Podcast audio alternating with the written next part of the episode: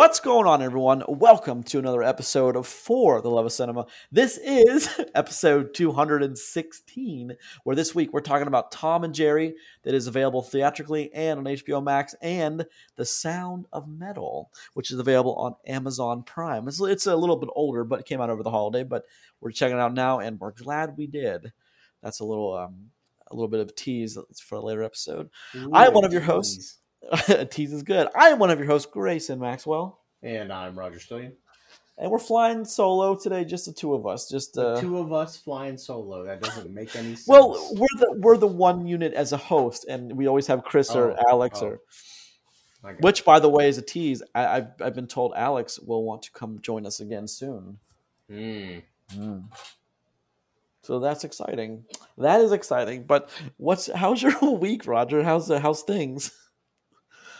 Uh, things are great. Just great. I'm laughing, folks. If you could, I because we just we literally just recorded this episode, and Uh, about 15 minutes ago, we wrapped up, and here we are recording yet again. But it's okay because we're gonna have just as good of a time. We're not gonna talk for 25 minutes on Tom and Jerry this time. Uh, we made that mistake last. Not that it was a mistake. It's just there's not much good to say about that movie. So No, Grayson decided we needed 15 minutes on that, so yeah, I don't think so. all right, fair enough. Fair enough. So anything anything else happened this week, Roger? How's the weather back home? Good. Uh, I mean, it's not snowing anymore, so that's cool. That's good. There's Yeah, no uh, there's bright no- sunshiny day. It wasn't very warm, but uh, that's all right. Yeah, it was here. It was about 65. I was on the beach for a few hours today. It was kind of Mm. nice actually. Beach That's life, good. love it. Beach life. Love that salt life as they call it down here. That's Salt terrible. life. He That's strikes that- me as one of those losers that will put that stuff on the back of their car. I, I, I have not. Yeah, but you will. It's though. weird. Why would I? That's weird. I Why? just I know that you will. I just Fair. know. Okay. I'm, I, I may have already done it on my rental car. I don't know. Maybe I Mhm. did. Maybe I did. This is episode 216 of For the Love of Cinema, a podcast about movies, film, and cinema, which posts each and every Tuesday at 5 a.m. on Podbean, which then distributes to iTunes, Spotify, Google Podcast, and Amazon Music. That's 5 a.m. East Coast time. Each and every week, we start with the box office curtain, upcoming releases, what's streaming, some news, some trailers, and the movies of the week. Which this week is an odd week because we have a really bad one and a really stellar one. So Yeah, we I'll do. leave you guys to, I'll leave you guys to decide which is which. But now let's get into the box office. There's not a whole lot of surprises this week. Raya in the Last Dragon, as I said it wrong last time. Raya in the Last Dragon, 8.6 million domestic, bringing in 26.2 worldwide, which is pretty good. I'm glad the box. That's a good remember- start. Do you remember when the box office during pandemic was like in tens of thousands of dollars? Fourteen American dollars. yes, I do And remember that. It's been slowly creeping up. Tom and Jerry claims number two spot with 6.6 million domestic, bringing its worldwide to 57.3. Chaos Walking 3.8 million, bringing its worldwide to 6.4 million. That's not too great for that one. A Boogie 1.2 million, bringing its worldwide to 1.2 million. And number five, The Croods, A New Age, 780K, which brings its worldwide total intake to 157.6 million, just shy of 160. And it makes me happy to note that uh, Wonder Woman 1984 is nowhere in the top five anymore. I'm very upset about that movie, if you couldn't tell. So Why is that? Because it's bad. It's disappointing and it's bad. And it's not just bad, but it's the. Do you remember when? You, of course, you remember this because you're the one that always says it. When your parents were like, "I'm not mad at you. I'm just disappointed." That's what I want to say to Patty Jenkins if I ever get the opportunity. So Too bad you never will. no, I never will. Thank you if for. you did, you wouldn't say it. No, I I have more sense than that. but- Giant coward. I'm not a coward. I just don't want to say stuff like that. It's weird. It's like remember when I was on the plane sitting right next to Hilary Swank and I didn't tell her to check out our show. listen to our podcast because you don't care about this place. Not one just- bit. it's weird to talk to tell someone hey our podcast you know Yeah, listen, Yep. she wouldn't. She doesn't care about you. She doesn't care about our podcast. So No, why no, not at no. least tell her? fair enough i guess that's fair but i like to think hilary swank has since listened to our show but she hasn't so No, no, she's not not. even a not. even a little bit did she do that. But that's okay because we still love Hill- hilary swank. All right so no, no surprises in the box office. Uh, current upcoming releases not a whole lot has changed. Uh, we still have a pretty stacked summer into fall. Um, the march hasn't changed. April's got you know the high point of April is Mortal Kombat, which you know should speak volumes by itself. But May still has Black Widow, Peter Rabbit two, Free Guy, Spiral from the Book of Saw, Cruella, A Quiet Place two. June still has The Conjuring, Samaritan, Vivo, Spirit Untamed. Uh, June still has In the Heights, Pixar's Luca, Fast Luca. Nine, which I don't think Fast Nine is going to come out in June. I really don't think it's going to come out. Venom, those are those are slated to come out the same day, which something tells me one of those will not be released on that day. At least one of those. And Well, then I'm July, is probably going to be Venom because listen, Fast Nine is done. It's been done. yeah. Well, Venom's more of a September October movie anyway. So Yeah, uh, I mean, July hasn't changed. We're still, we're still getting the big ones like Top Gun. yeah. Uh, Top Gun Fourth of July. They took Top Gun Christmas away from me. So and we're gonna get a Forever Purge. You know, I, I would have thought they would have r- tried to get that for Fourth of July also, but that's on July 9th.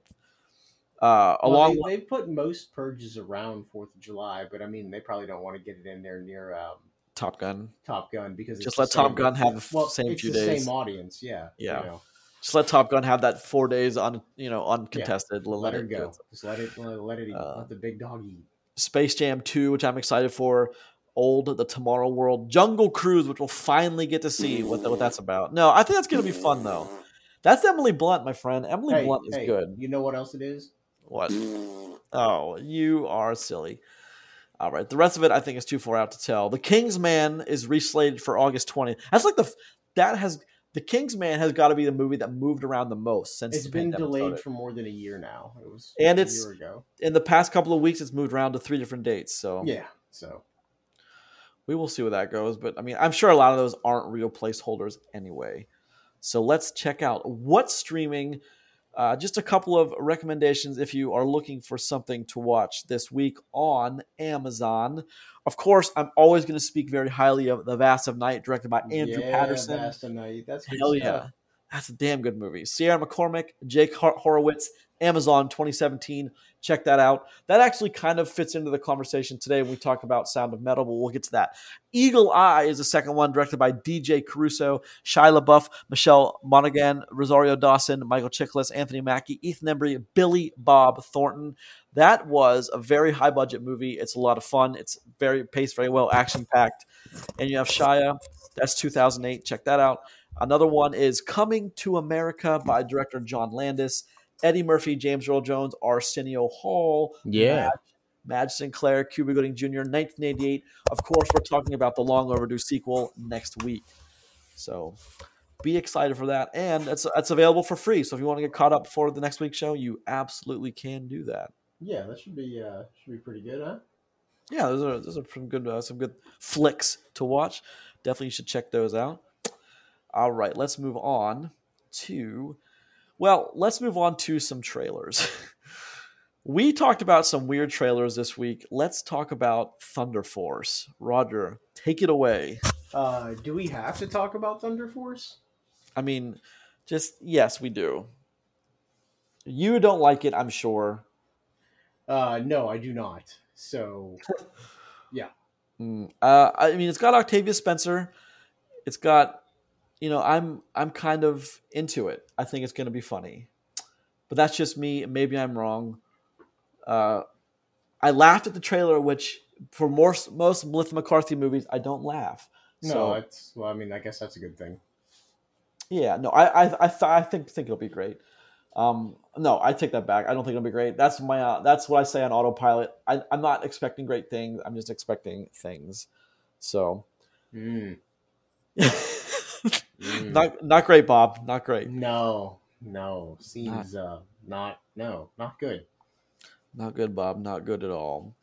And what about the other one? Let's talk about. You seem to like Crisis, though. You're I excited think, for that one. I think Crisis looks interesting at least. I mean, but I mean, if you're comparing it to Thunder Force, which looked like a train wreck, um, yeah, I mean, it's got a really good cast. You know, Evangeline Lilly, Armie Hammer, Gary Oldman. It's at least a compelling story about drug smuggling from the U.S. to Canada, Canada to the U.S., which is yeah, strange. But hey, you know, huge cast story. though. Yeah, huge cast. huge Gary, cast. I mean, like you said, Gary Oldman, Armie Hammer, Evangeline, Greg Kinnear, Michelle Rodriguez, Luke Evans. Um, Lily Rose Depp. I mean, look, that's not a small cast. You don't you don't spend money like that unless you're unless you have something you think you at least you think you have something. Sure. Who knows? Hope so. Yeah, I just want it to be good. Look, what's our motto? We just want just- to not. Please just don't suck. I just don't want to suck. we just don't suck. If we watch these movies like we do, I want it to be a very enjoyable two hours instead of Yeah. instead of a Tom and Jerry Too much. instead of Tom and Jerry two hours, which is kind of a pulling teeth Uh, at or a. Tom and Jerry hundred minutes. Yeah, which is about twenty minutes longer than it should have been. but that's Yeah, for okay. sure. We're gonna get that For in a little bit. As a matter of fact, let's get in that in a little bit. But first, WandaVision, how we finished the last episode, which has the title Series Finale. And I was happy to see that because we don't need more WandaVision. We Not need yet, all the. WandaVision. All Do you think do you really think so? Um, I, I don't know. Listen, I thought it was. I thought it overall was a great series. Um, it was a little slow in starting up, but man, I mean, it pays off. It ends up being about a four-hour show all to, all together. You know, it's way longer than any movie we'd ever watch. So, and told a pretty good story, a different kind of Marvel story, which is awesome. You know, brought magic into play. So, I, I think that's cool. I was into the it's it's a very emotional um ending. You know, it's you see two different forms of vision, but there's a reason for it. Um they have a great conversation. Uh it's just it, it is more in tune with what we got with the Marvel movies. You know, it's more in tune with for instance, I think it's got very tonally very similar to the Age of Ultron when those when those were a big deal. So, uh I'm like I said last week I started to really love Wonder One Division. So as of as of where it ended right now, I'm fine with it. If they continue to just if they continue to do it, then I won't be okay with it. That's what I'm saying. Well, I mean, I think we'll get WandaVision again maybe in the future, but it won't be till you know for a couple of years off to like work. See, I'm okay with this- with this formula. that. I'm o- I'm okay with this formula. Now, did, have you watched any of those um on on Disney Plus the the Marvel Legends? They're they're, No. like seven or eight No. minutes apiece. I have not. I, I I- checked out the WandaVision. It just it or I checked out the Scarlet Witch one. It just like encapsulates all of that all of that character involvement from beginning to end in like Oh, seven or eight minutes. It's actually kind of interesting. It's a lot of information densely packed. I mean, a lot of these characters have very long and very involved arcs. So I don't think that the the seven or eight minutes it gives you does it any kind of justice. No, So, I get you. but um, check those out if you want to. They're also available on Disney Plus. If you're a Marvel fan, those exist as well for some of your favorite characters. Now, let's get um, the Golden Globes happened last week. sure did. Um, we're not going to spend a whole lot of time. Yeah, we're not going to spend a whole lot of time on them, but it's important. I think we just go on the list because a lot of people, you know, they're precursor to some of the some of the, Oscars, Oscars. which yeah, in um in last year and the years past it haven't really been they've been kind of a shake up but all right best picture drama went to nomadland. Best picture musical comedy went to this is a surprise to me uh borat's subsequent movie film. Nah, mm, i mean you and i don't agree with that one but best actress motion picture drama went to united states versus billie holiday andra day uh, we have yet to cover that one but we will in the weeks to come best Very actor Best actor in a motion picture drama went to a Mr. Chadwick Boseman, very well deserved for Ma Rainey's Black Bottom. Um, best actress motion picture music comedy went to Rosamund Pike in I Care a Lot. We watched that last week. just talked about it last week. Yes, we did. Best actor in a motion picture musical or comedy went to Sacha Baron Cohen. Best supporting actress in motion picture Jodie Foster. Best supporting actor went to a very deserving Daniel Kaluuya. Good for you guys. And I know Mhm. Roger Jared Leto is one of the ones he beat out, but you you know want to remind yeah, people of those awesome picture pictures. of homeless cowboy looking Jared Leto up on the screen. It was just ridiculous, Amazing. ridiculous. Best director motion picture went to Chloe Zhao for Nomadland. Congratulations to her. Best screenplay, as no one is surprised, went to Aaron Sorkin for The Trial of Chicago 7. Best picture for animated went to, no one's going to be surprised by this, Soul, beating out likes of Onward and Croods A New Age. Best picture foreign language, uh, Minari. That, that was all. People said that was going to happen anyway. Best score for motion picture went to Soul, John Batista and or sorry, Batiste and Atticus Ross, Trent Reznor. Best song in a motion picture went to Life Ahead, The Low Sheen. Best drama series went to The Crown. The Crown won a ton of things. Uh, best musical comedy series, Schitt's Creek, very deserving. I love that franchise. Best television motion picture went to The Queen's Gambit. Best actress went to, no surprise, Anya Taylor Joy for The Queen's Gambit. Best actor in a television motion picture went to Mark Ruffalo. Roger, I know we both love this show. Yeah, it was a great show. Excellent. it show. was incredibly deep, very moving. Man, oh man, Mark Ruffalo is very deserving. He played himself twice. Awesome. Best television actress for a drama series, Emma Corrin. Moving right along, we go. Best television actor in a drama series, Josh O'Connor for The Crown. Best television actress, musical comedy series, Catherine O'Hara, Schitt's Creek. Best actor, yes, here we go for a musical or comedy series, Jason Sudeikis, Ted Lasso. Very well deserving. Great show. Yeah, it is. That's God. right. Give it I up just- for our boy Ted Lasso. I just fell in love with that. And I didn't want to, damn it, because you were talking for weeks about how good it was. I'm like, there's no way Ted Lasso can be this good. And you're like, I'm just watch it. One, one, one episode, 30 minutes, and I'm hooked. I'm hooked in 30 minutes. Best supporting actress in television, Jean, Gillian Anderson for The Crown. We are on the last few right now. Best supporting actor in television, John Boyega, Small Axe. And that sums up the Golden Globe. So, congratulations to all the winners and all the nominees. Uh, there have some very stiff competition this year, so that's pretty awesome. We are moving right along. Let's talk about Roger. I know you've been dreading this. Tom and Jerry. Let's give it a few minutes. Oh boy, a few is probably too many. I would agree Um, with you. Came out February 26th, directed by Tim Story, uh, who also had a couple of other executive producing credits. Chloe Grace Moretz, Michael Pena, Jordan Bolger, Rob Delaney, Patsy Ferran, Colin Jost. Roger, why don't you just take 10 seconds and sum up Tom and Jerry? Should I sum up Tom and Jerry by giving out Chris's score that he sent to me beforehand? You know what? Let's start with that. Yeah. Uh, Chris said it's a pile of garbage and it's a zero. How? What do you say about it? Um, well, I mean, that's pretty close to accurate. So I mean, Well, I this, mean- this Tom and Jerry movie, in all seriousness, I don't understand why this movie gets made. I don't understand who this movie's made for. Um, it's barely a Tom and Jerry movie to start with.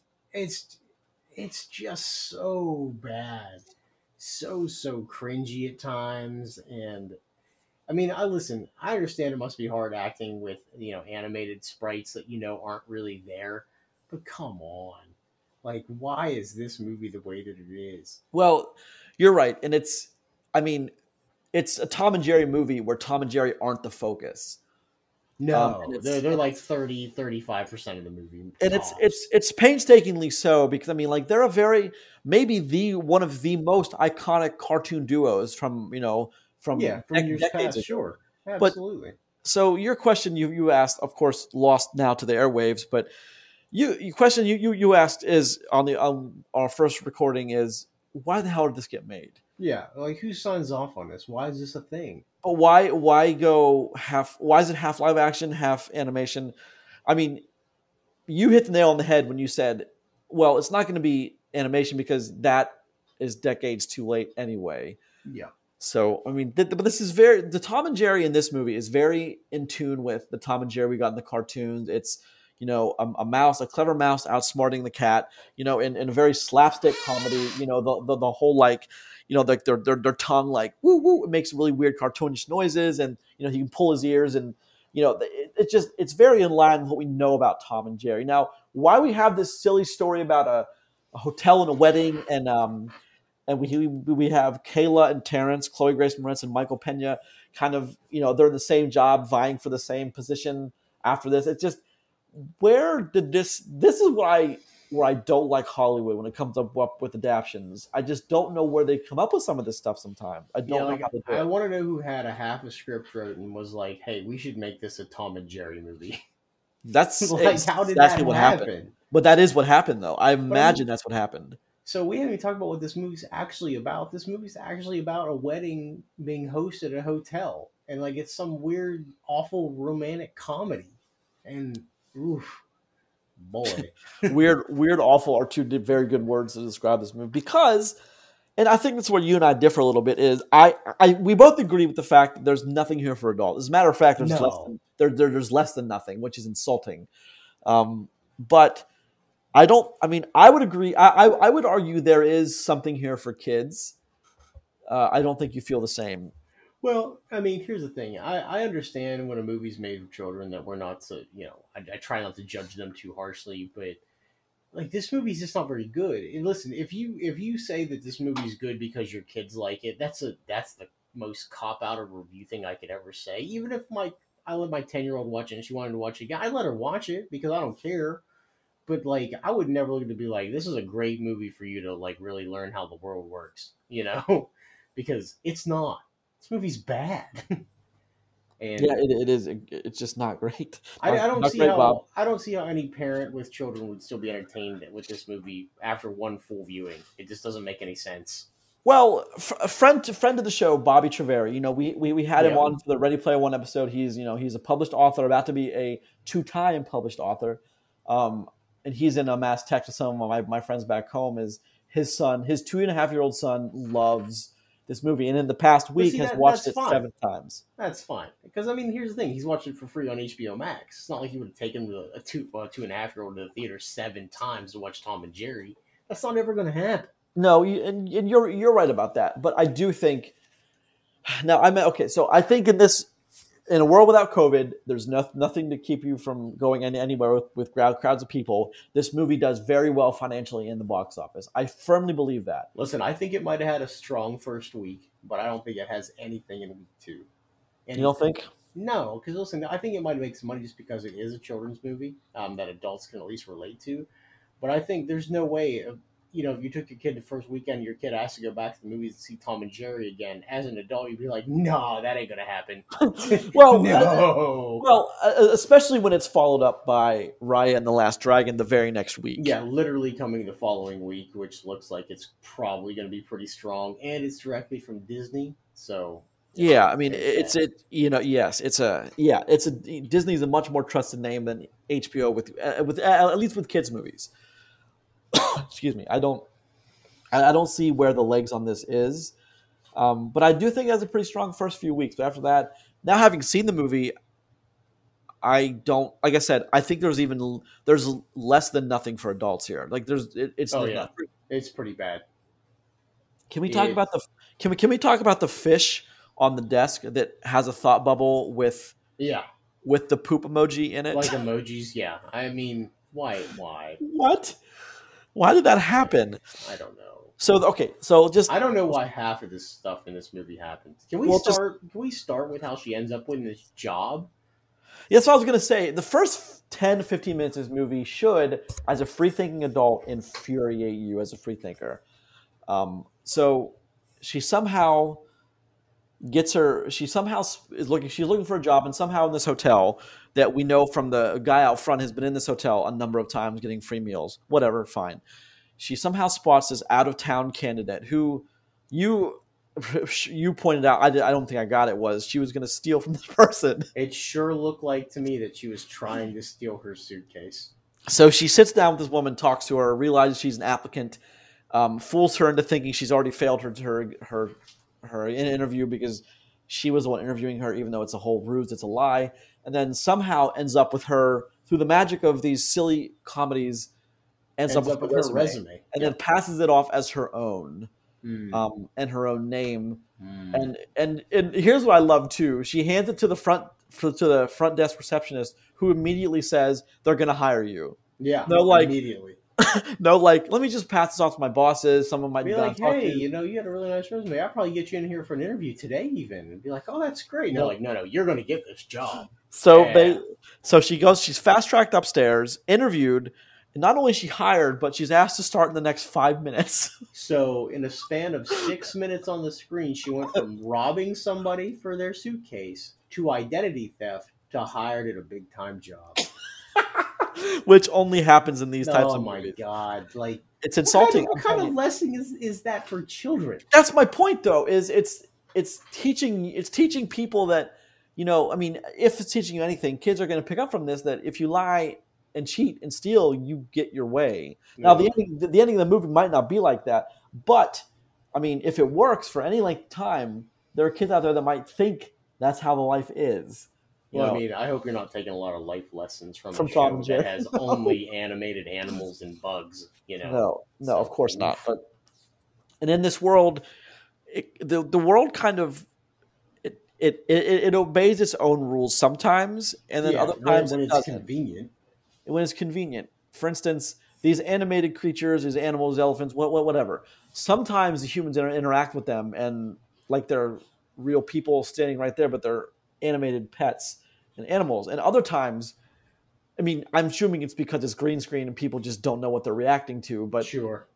I mean, that's got that's honestly got to be tough. But man, Of somebody's got to. Whoever edited this movie's got to be like, um, maybe we should like try harder. glaring issues. Oof. But the story as it goes on is, you know, Also bad. Tom and Jerry are at, are at each other's throats, as Tom and Jerry have been for you know four decades plus. And these two, Kayla and Terrence, are at each other's throats as well, because you know one lied to get her job, and Terrence knows it. But because of movies, he doesn't just say it to his boss; he has to prove it to his boss. Oh yes. Um, again, it just it's very silly, and I, I don't. I was expecting somewhat of an enjoyable movie from this, only because Tom and Jerry are they, they- it is an iconic cartoon duo that has lasted almost as long as animation's been a thing. yeah, But it's been around for a long, long time. but I mean, it there's really nothing here for anyone over the age of ten or even lower than that. And I say that because it's just it's such lowbrow comedy. For instance, the poop, the fish with the poop emoji as a thought. What? Mm. Who is that? Who is that looking at? Kids don't don't, know. kids don't know what a poop emoji is. Kids also don't know what a thought bubble is. So who are you appealing to at that point? Adults. But the lowest brow of comedy, which I think we're a little above now as a society. Maybe I'm wrong. I mean, I look, think so. I still laugh at fart jokes. I know you do too. So I, mean, yeah, I guess, sure. but until you know, it just there comes a there's a time and place for those in films, and this just wasn't the right. I just Are you saying Tom and Jerry need more well-timed fart jokes? I'm saying It would up the comedy for you. I'm saying if you ask me, Tom and Jerry is at best a 1.5. I'll just move to score it 1.5.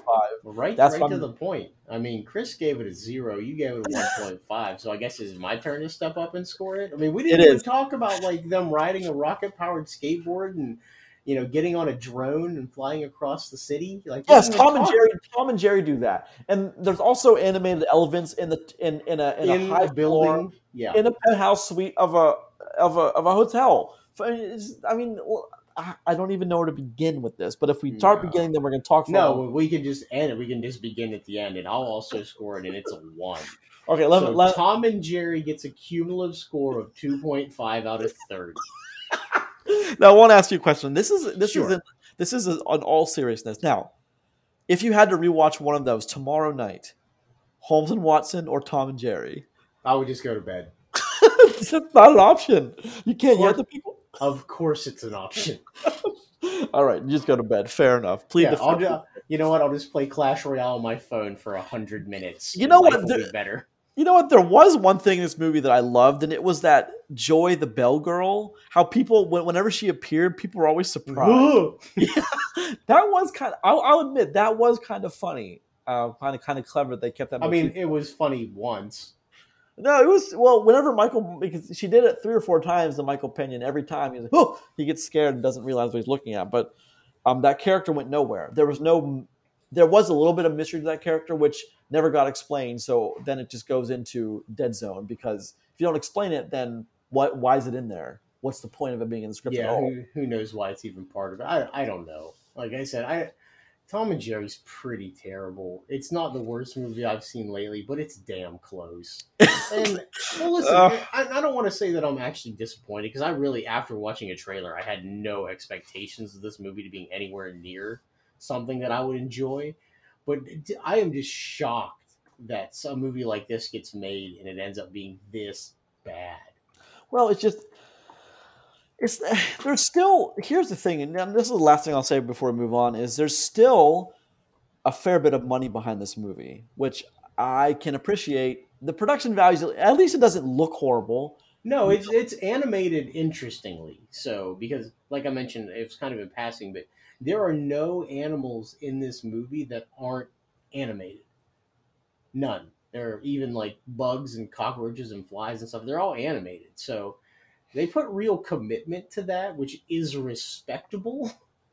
Um, also, don't know why they did that. So I'd be willing. I'd be willing to bet that their viewing numbers are pretty high for Tom and Jerry. Well, I mean, they're also inflated, you know, because it is on HBO Max for free. That's what I'm saying. Is, is is Bobby's kid can just that he can literally just watch that and repeat if he wanted all day, and it, and it costs them nothing. It costs No, doesn't doesn't cost them a dime, and I'm sure they're happy to have that time. sure, So, absolutely.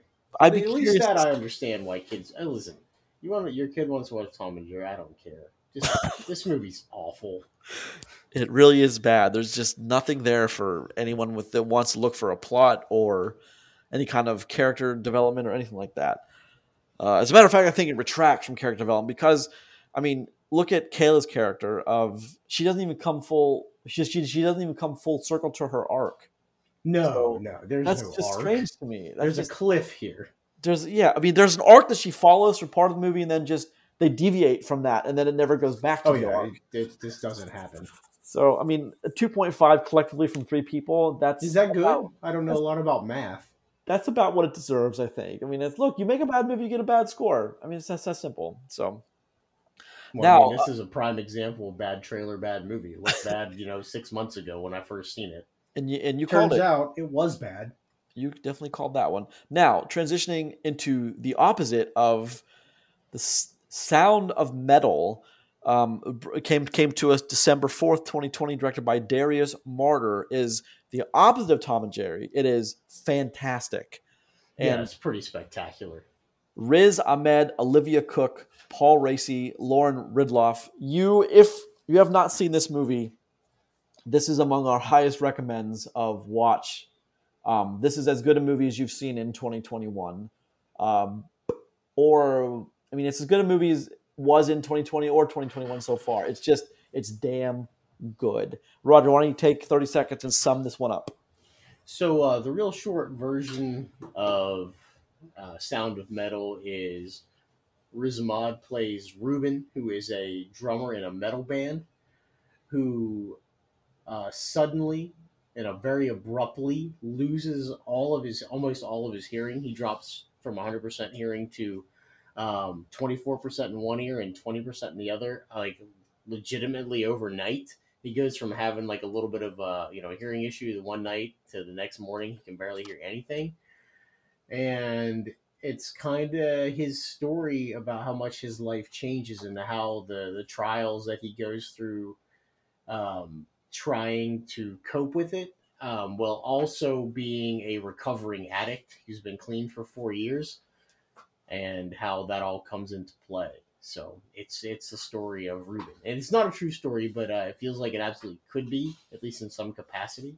So- Yeah, it, it, it really does feel like. A matter of fact, I thought it was the story of a famous metal drummer. That I mean, the poster makes it look like it could be someone's story. I don't know much about music. I mean, music's one of the things I don't know much about. So I mean, it, it, it could have just just as easily have, have, have been, but it's not. But now, if you're if you haven't seen it and you're listening to this right now and you're like, God, maybe we should check that out. Riz Ahmed is. It took me the entire movie to remember where I saw him from. He's the he's the villain from Venom. um, Venom.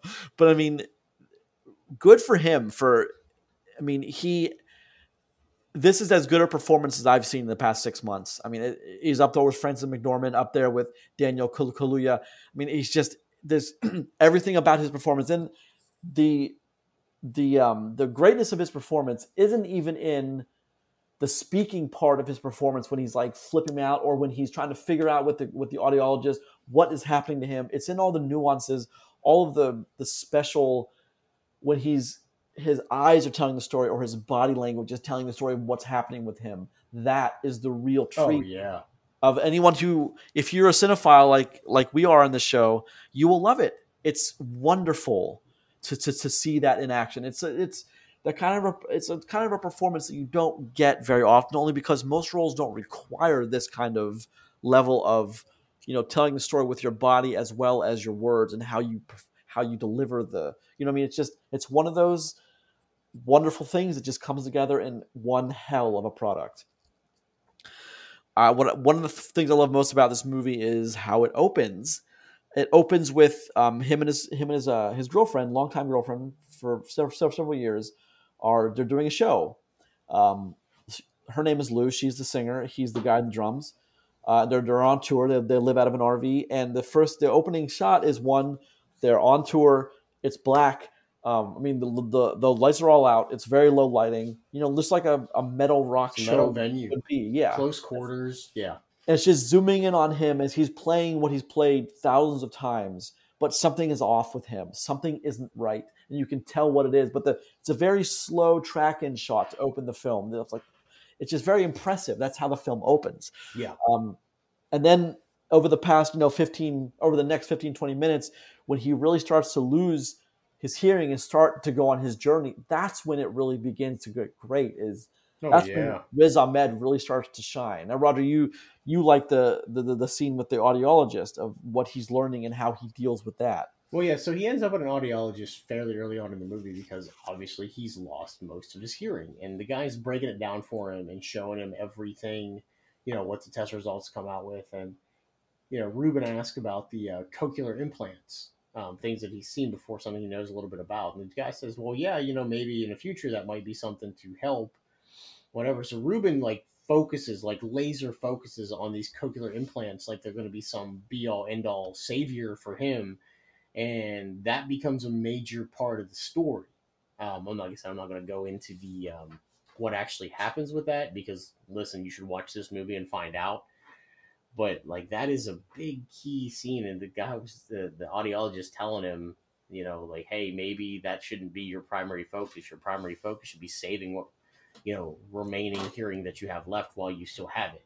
So Preservation of hearing is more Yeah. important than you know getting back the hearing, and it's really kind of one of those things that I'm going to watch this again um, because I really want to focus on him when he's getting news. His reaction is.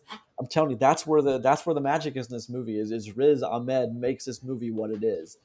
Um, he's just the right guy for the role. And I mean, just a little bit of trivia. I know for this role, he he took six months to learn how to become a, pro- a professional heavy metal drummer, and you only see him drum a few times. It's not like he it's not like he could have just practiced those few. He really committed to this and yeah, to sign actually get into it. Yeah, I mean, listen, they you know, they do real sign language in this movie, um, um, because that's one of Ruben's part of his recoveries. Because Ruben, the real part of the story is Ruben ends up at a an addiction recovery center for people who uh, without hearing, like people who are deaf. Excuse me, um, and how he has to try to cope with everything while also you know being an addict. Um, now Ruben has been clean for four years, and that's that's very good. Um, but you know, I could see in anybody's life why a traumatic event like losing your hearing very suddenly would lead you to relapse. And what happens with that is, you know, it becomes part of his daily rituals and things like that while he's there to help take care of himself. That he has to basically learn how to be deaf. Everybody there's got a job of some sort.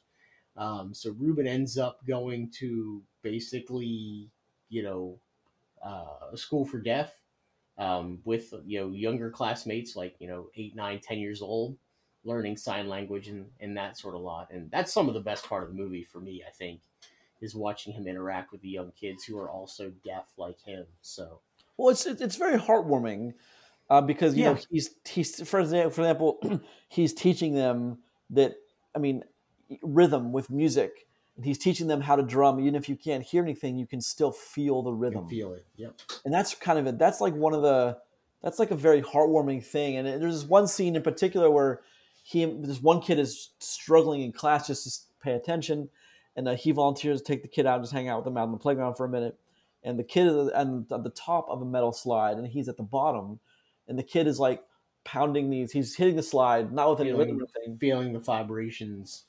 feeling the vibrations instead of hearing it. And then so he, um, Ruben slaps the slide in rhythm, and the kid responds. And then he then he, Ruben realizes that he can. Wait a minute! I don't. You don't. You can feel the rhythm through vibrations and sense it just as easy as you can hear it. And that's kind of Yeah. a turning point for Ruben, which is great because like, and then over the next few scenes, you see him like teaching kids how to be in rhythm with music. But it's not. It's not that type of movie, which No, no, it is not. I enjoy the the heartwarming aspect of it. I'm I like that kind of stuff, and and I know you do too, Roger. I mean, who who doesn't? I do. Listen, it's very fitting in this movie, and I think it works very, very well. Is I mean, it, heartwarming is probably the right word, um, but it's like you're very correct when you say it's not that type of movie. It isn't, but I mean, it's it's a nice little piece of it.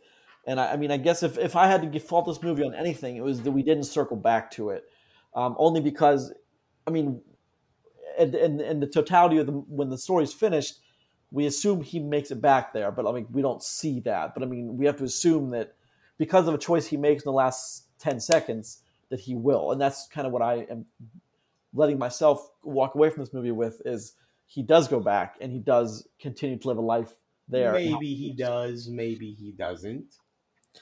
Um, but I mean, the ending of the it, it is it is a full movie. Like the, all the story threads are closed by the end of it, and that's what I love when he, you know, the ending of the movie is what I is what I thought was one of the strong points too, because there is no they've closed all the storylines without leaving you guessing as to what is going to happen with any of the open threads. There are no open threads anymore, which is great. No. A, lot, a lot of movies there are open threads because there's plot holes. You know, plot holes create you know unsatisfied endings for for for, for viewers because you know a lot of times stuff gets cut in the studio or or whatnot.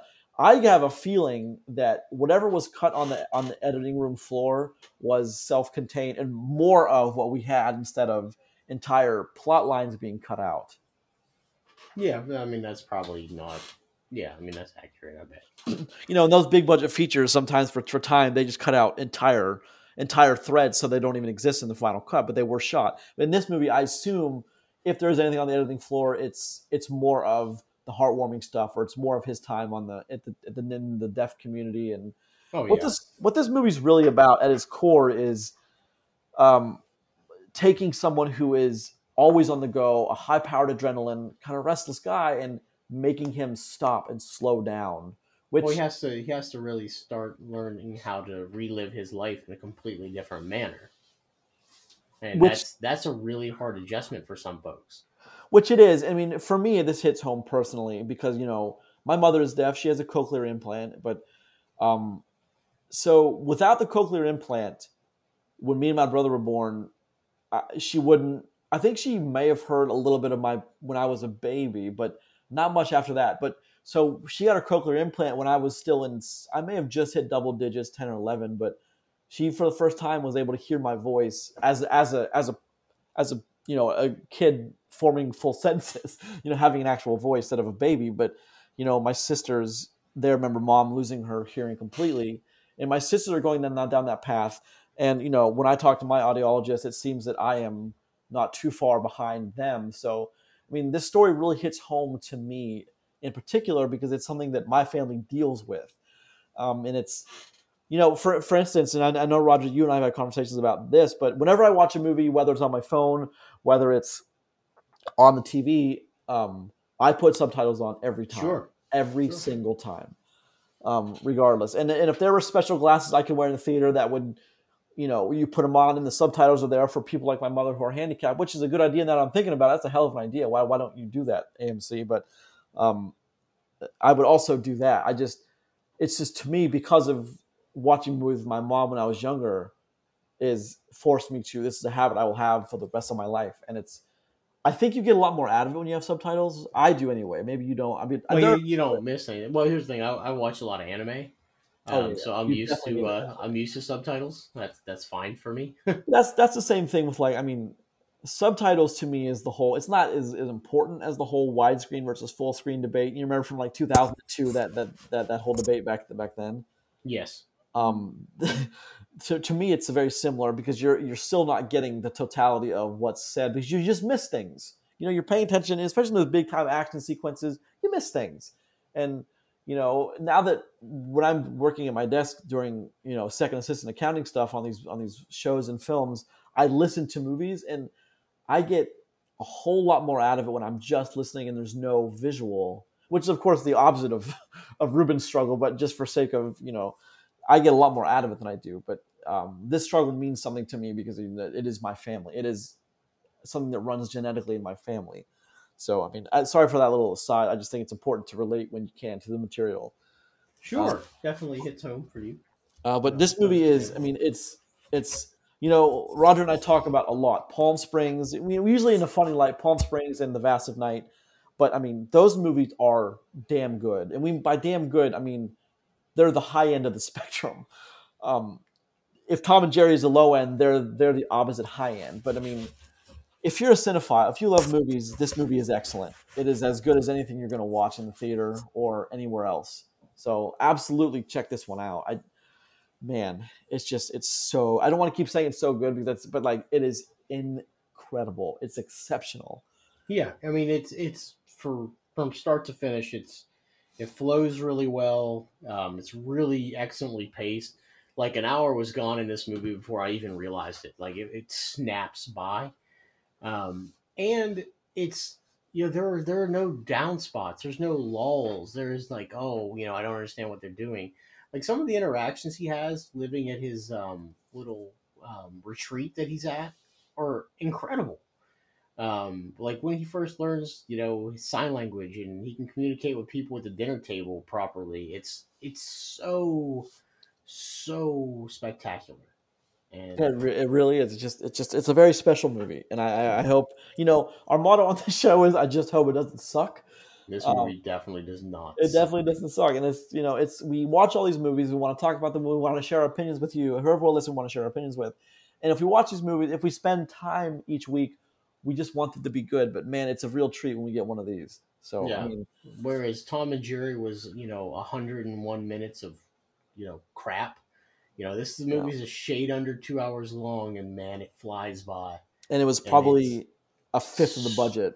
Yeah, it's super satisfying. Super, super satisfying. A fifth of the budget, maybe even a sixth of the budget, if that.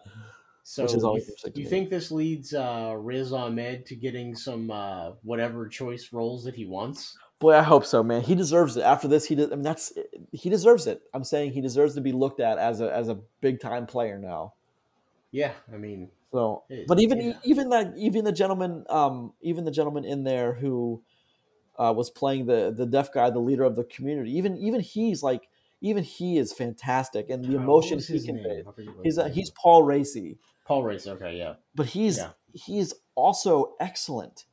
You know, it's um you know, I, I, didn't think to do any research, but he could be actually. I, I, don't know. I don't know if any any movies like any anyone in this movie is actually someone who lives at a, lives in a deaf community like that. But that'd be worth looking into. But I'm sure I'm sure most of the folks at the community were probably real deaf folks. Um, mm-hmm. I don't see why they wouldn't be. Seems like, yeah, it's just one of those. It just it's a great you know, it's it's a bit of a it's a bit his journey isn't always on the up and up. You know, he makes some bad decisions. Some bad decisions are made out of his control. Uh, but it's one of those ones you, you you walk away with a very positive, very positive light. I mean, we just recently watched Palmer, the Apple, yeah, the Apple TV the Apple original, original um, with Justin Timberlake. Um, that movie, this movie is very much like that movie too. To me, it's like it's not always up, it's not always down, but it's so well paced that and there's and there's those little there's great little moments slipped in and out of it that by the time you're done with it you're happy and you're you're uplifted even though the, the content isn't that kind of content. No it's not always fun and cheeky or anything like that where listen there, there's some really emotional moments in this movie um, some that i really appreciate towards the end between uh between ruben and lou um, it's just it comes full circle their relationship and everything and it's it works out very well how things you know kind of come to pass throughout the movie. And just the direction that both of them are going by the end of this film it's not anything that you would expected to see from how this how it started um, but it's a very satisfying trip. Very very satisfying. I, I would agree with you. As a matter of fact let's uh, let's turn our accolades into numbers. What it, you want to you want me to go first, or you want you want to go? No, I'll give Chris a score out first, and then I'll go afterwards. So Chris gave us seven and a half. Said it was pretty good for him. Uh, I honestly think he's rating it a little bit too low because I gave this movie a nine. Um, now listen, this isn't this is one of the best movies that I've watched recently. Um, just falls just short of the uh, the, the Love Ten number, um, but man, I, I can't wait, you know, for a couple of months down the road when I watch this movie again to really get a good second viewing of it. Um, I will absolutely recommend this movie to every person I talk to if they're looking for something. and I'm glad to see it got some Golden Globe love. It didn't win anything at the Golden Globes, but it's definitely nominated for some stuff, especially Riz Ahmed. He is spectacular, and I hope this goes on to make bigger and better things. It'll be, it'll be really hard to make a better thing than this, but you know I would love to see more of that. So I give it a nine. I am in the same neighborhood that you are. I'm. This is for for me. This is a nine five. Ooh boy, rarefied air. I I know. It's just we don't often get up in this area, but it's wonderful to be up here, and it's Riz Ahmed, and something we didn't even talk about, which I, I made a note to, but we're trying to. This recording is a little quicker, but the sound design of this movie is also. yeah, I mean, we yeah we should talk about that real quick because um, they go from times where it sounds like somebody's talking underwater or through a wall. Um, and Grayson, you had some insight on this. Is is that not how things sound? No, no, no. When I'm at when I'm at my most congested and clogged, before I have to go to the audiologist and he has to poke my eardrum with a needle, and which is only going to work so many more times. He said before he can stop doing that. Um, it it sounds like someone is talking to you muffled underwater behind a wall. That but that sound comes through very clearly on the in the film. But that's exactly as soon as I heard, it, I'm like, that's it. That's the sound I can never fully explain to people. If you want to hear what a deaf person hears when they when they have almost no hearing, this movie is a very good indication of what that actually sounds like. and the sound. This is a movie that's I would have loved to have seen this in a Dolby theater um, because the sound design is is of that moment where it moves from left to right, right to left, and then it, it goes away sometimes and it comes back real Uh-huh. quick. Just Comes to back, or they do the hard cut from one shot of the scene where you know you hear what they're hearing, or from the far away where you can hear everything that's going along on the same side. Yeah, and then of course that changes when um when the cochlear implant becomes involved. But it it's all the sound design is almost as stellar as the movie. I mean, it's part it's part of the whole package, but the sound design also helps make the movie what it is because it's so dead on. What it, I mean, the way my mother, who has a cochlear implant, explains to me sometimes when she's in a crowded area what it sounds like is exactly like what there is a character with cochlear implants hears in the movie in a party scene. It's just it's it's it's overwhelming. She always says it's overwhelming and like i never understood it and my sisters don't yet have cochlear implants to ask. They're, they're on their way to them but I, that's a good way as any to explain it. It's just she says i'm hearing every conversation in the in the in the vicinity Little, little pieces of everything. little piece of everything and I can't make out anything. She, I mean, so now it makes more sense to me because like it's just it's really audiology has always been really interesting to me, and, and the fact that like the human body works a certain way, like they, they do.